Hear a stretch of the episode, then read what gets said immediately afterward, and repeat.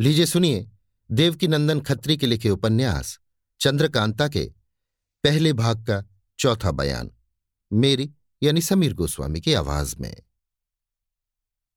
तेज सिंह, वीरेंद्र सिंह से रुखसत होकर विजयगढ़ पहुँचे और चंद्रकांता से मिलने की कोशिश करने लगे। मगर कोई तरकीब न बैठी, क्योंकि पहरे वाले बड़ी होशियारी से पहरा दे रहे थे। आखिर सोचने लगे कि अब क्या करना चाहिए? रात चांदनी है। अगर अंधेरी रात होती तो कमंद लगाकर ही महल के ऊपर जाने की कोशिश की जाती। आखिर तेज सिंह एकांत में गए और वहाँ अपनी सूरत एक चोबदार की सी बना महल की ड्योढ़ी पर पहुँचे। देखा कि बहुत से चोबदार और प्यादे बैठे पहरा दे रहे हैं। एक चोबदार से बोले, यार, हम भी महाराज के नौकर हैं। आज चार महीने से महाराज ने हमको अपनी अर्दली में नौकर रखा है। इस वक्त छुट्टी थी। चांदनी रात का मज़ा देखते, टहलते इस तरफ़ आ निकले। तुम लोगों को तंबाकू पीते देख जी में आया कि चलो दो फूंक हम भी लगा लें। अफीम खाने वालों को तंबाकू की महक कैसी मालूम होती है? आप लोग भी जानते ही होंगे। हाँ हाँ आइए, बैठिए, तंबाकू पीजिए, कहकर चौबदार और प्यादों ने हुक्का तेज सिंह के आगे रखा। तेज सिंह ने कहा, मैं हिंदू हूँ, हुक्का तो नहीं पी सकता। हाँ हाथ से ज़रूर पीऊँगा। ये कहकर चिलम उतार ली और पीने लगे। उन्होंने दो फूंक भी तंबाकू के नहीं पिए थे कि खांसना शुरू किया। इतना खांसा कि थोड़ा सा पानी भी मुँह से निकाल दिया और तब कहा, मियाँ, तुम लोग अजब कड़वा तंबाकू पीते हो। मैं तो हमेशा सरकारी तंबाकू पीता हूँ। महाराज के हुक्का बरदार से दोस्ती हो गई है। वो बराबर महाराज के पीने वाले तंबाकू में से मुझको दिया करता है। अब ऐसी आदत पड़ गई है कि सिवाय उस तंबाकू के और कोई तंबाकू अच्छा नहीं लगता। ये कहकर चौबदार बने हुए तेज सिंह ने अपने बटुए में से एक चिलम तंबाकू निकाल कर दिया और कहा, तुम लोग भी पीकर देखो कि कैसा तंबाकू है। भला चौबदारों ने महाराज के पीने का तंबाकू कभी काहे को पिया होगा? पीना क्या सपने में भी न देखा होगा? झट हाथ फैला दिया और कहा, लाओ भाई तुम्हारी बदौलत हम भी सरकारी तंबाकू पी लें। तुम बड़े किस्मतवार हो कि महाराज के साथ रहते हो। तुम तो खूब चैन करते होगे। ये कहकर नकली चौबदार यानी तेज सिंह के हाथ से तंबाकू ले लिया और खूब डबल जमा कर तेज सिंह के सामने लाए। तेज सिंह ने कहा, तुम लोग सुलगाओ, फिर मैं भी लूँगा। अब हुक्का गुड़गुड़ाने लगा और साथ ही गप्पें भी उड़ने लगीं। थोड़ी ही देर में सब चौबदार और प्यादों का सर घूमने लगा। यहाँ तक कि झुकते झुकते सब औंधे होकर गिर पड़े और बेहोश हो गए। अब क्या था? बड़ी आसानी से तेज सिंह फाटक के अंदर घुस गए और नजरबाग में पहुँचे। देखा कि हाथ में रोशनी लिए सामने से एक लौंडी चली आ रही है। तेज सिंह ने फुर्ती से पास जाकर उसके गले में कमंद डाली और ऐसा झटका दिया कि वो चू तक न कर सकी और ज़मीन पर गिर पड़ी। तुरंत उसे बेहोशी की बुकनी सुंघाई और जब वो बेहोश हो गई तो उसे वहाँ से उठाकर किनारे ले गए। बटुए में से सामान निकाल, मोमबत्ती जलाई और सामने आईना रख, अपनी सूरत उसी के जैसी बनाई। इसके बाद उसको वहीं छोड़, उसी के कपड़े पहन महल की तरफ़ रवाना हुए और वहाँ पहुँचे, जहाँ चंद्रकांता, चपला और चंपा, दस पाँच लौंडियों के साथ बातें कर रही थी। लौंडी की सूरत बनाए हुए तेज सिंह भी एक किनारे जाकर बैठ गए। तेज सिंह को देख चपला बोली, क्यों, केतकी? जिस काम के लिए मैंने तुझको भेजा था। क्या वो काम तू कराई जो चुपचाप आकर बैठ गई है? चपला की बात सुन तेज सिंह को मालूम हो गया कि जिस लौंडी को मैंने बेहोश किया है और जिसकी सूरत बनाकर आया हूँ, उसका नाम केतकी है। नकली केतकी। हाँ, काम करने तो गई थी, मगर रास्ते में एक नया तमाशा देख तुझसे कुछ कहने के लिए लौट आई हूँ। चपला। ऐसा? अच्छा तूने क्या देखा, कह? नकली केतकी। सबको हटा दो तो तुम्हारे और राजकुमारी के सामने बात कह सुनाऊं। सब लौंडियाँ हटा दी गईं और केवल चंद्रकांता, चपला और चंपा रह गई। अब केतकी ने हंसकर कहा, कुछ इनाम दो तो खुशखबरी सुनाऊं।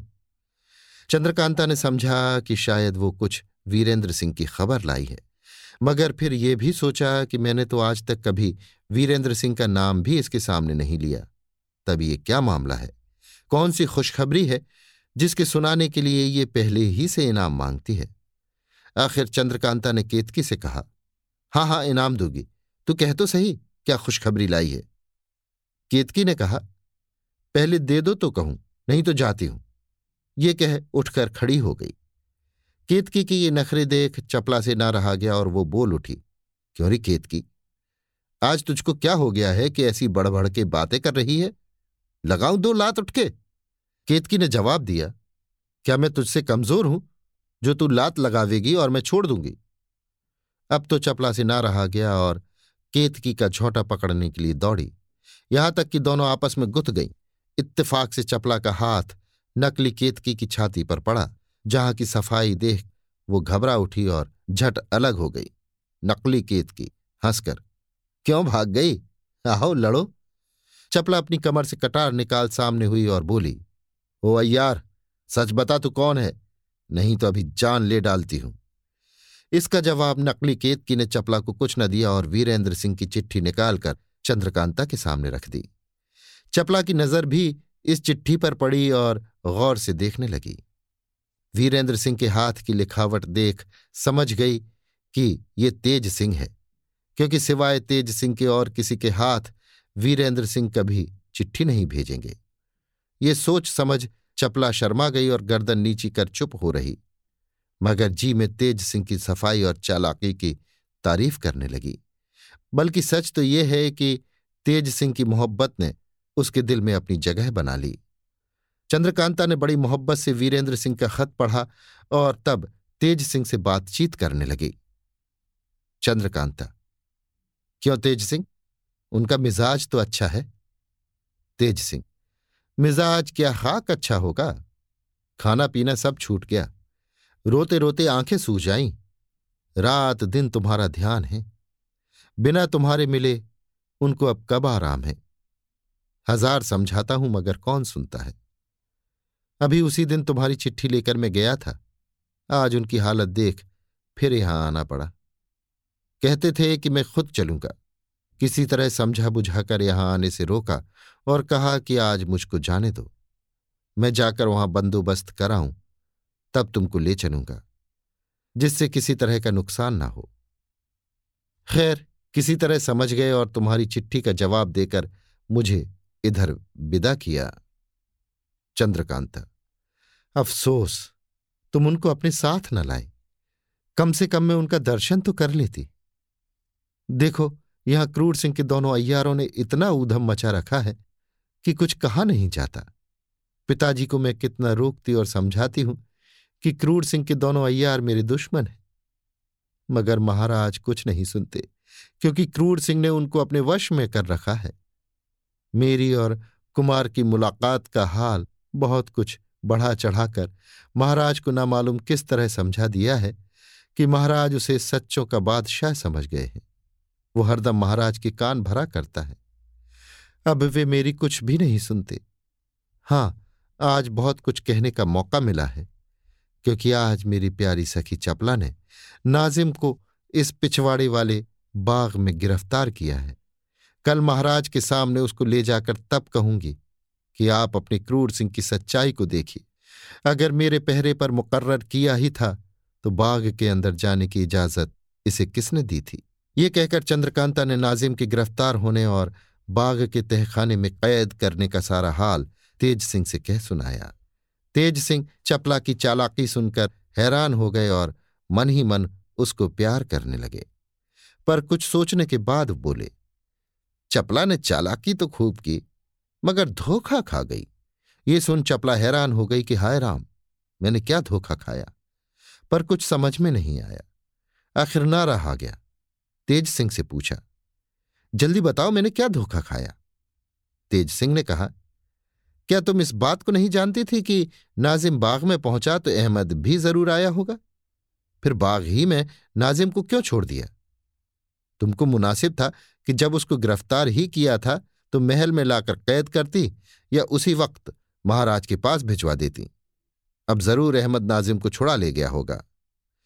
इतनी बात सुनते ही चपला के होश उड़ गए और बहुत शर्मिंदा होकर बोली सच है, बड़ी भारी गलती हुई।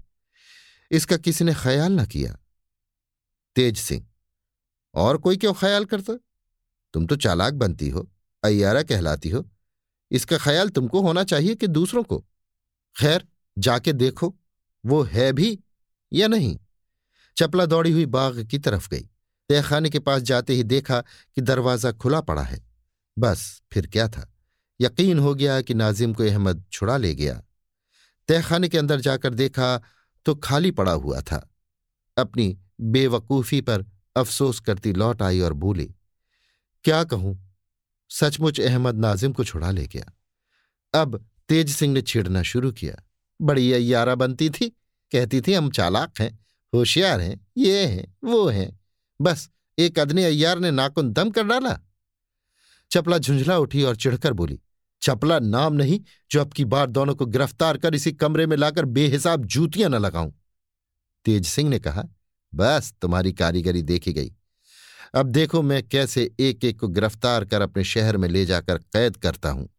इसके बाद तेज सिंह ने अपने आने का पूरा हाल चंद्रकांता और चपला से कह सुनाया, और ये भी बतला दिया कि फला जगह पर मैं केतकी को बेहोश करके डाल आया हूँ। तुम जाकर उसे उठा लाना। उसके कपड़े मैं न दूँगा क्योंकि इसी सूरत से बाहर चला जाता हूँ। देखो, सिवाय तुम तीनों के ये हाल और किसी को ना मालूम हो, नहीं तो सब काम बिगड़ जाएगा। चंद्रकांता ने तेज सिंह से ताकीद की कि दूसरे, तीसरे दिन तुम ज़रूर यहाँ आया करो। तुम्हारे आने से हिम्मत बनी रहती है। बहुत अच्छा मैं ऐसा ही करूँगा। कहकर तेज सिंह चलने को तैयार हुए। चंद्रकांता उन्हें जाते देख रोकर बोली क्यों तेज सिंह क्या मेरी किस्मत में कुमार से मुलाकात नहीं बदी है? इतना कहते ही गला भराया और वो फूट फूट कर रोने लगी। तेज सिंह ने बहुत समझाया और कहा कि देखो, ये सब बखेड़ा इसी वास्ते किया जा रहा है, जिससे तुम्हारी, उनसे हमेशा के लिए मुलाकात हो। अगर तुम ही घबरा जाओगी तो कैसे काम चलेगा?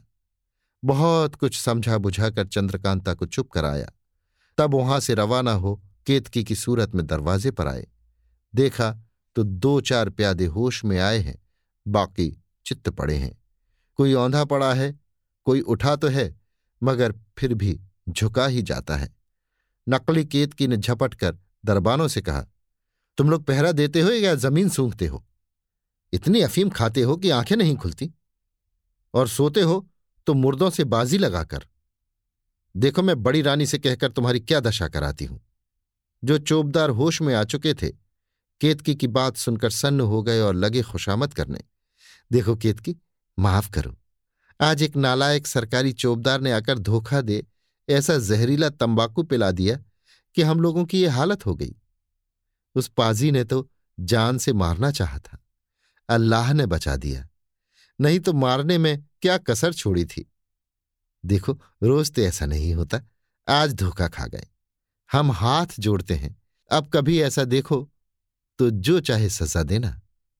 नकली केतकी ने कहा अच्छा आज तो छोड़ देती हूँ, मगर खबरदार, जो फिर कभी ऐसा हुआ। ये कहते हुए तेज सिंह बाहर निकल गए। डर के मारे किसी ने यह भी न पूछा कि केतकी, तू कहाँ जा रही है? अभी आप सुन रहे थे देवकी नंदन खत्री के लिखे उपन्यास चंद्रकांता के पहले भाग का चौथा बयान मेरी यानी समीर गोस्वामी की आवाज़ में।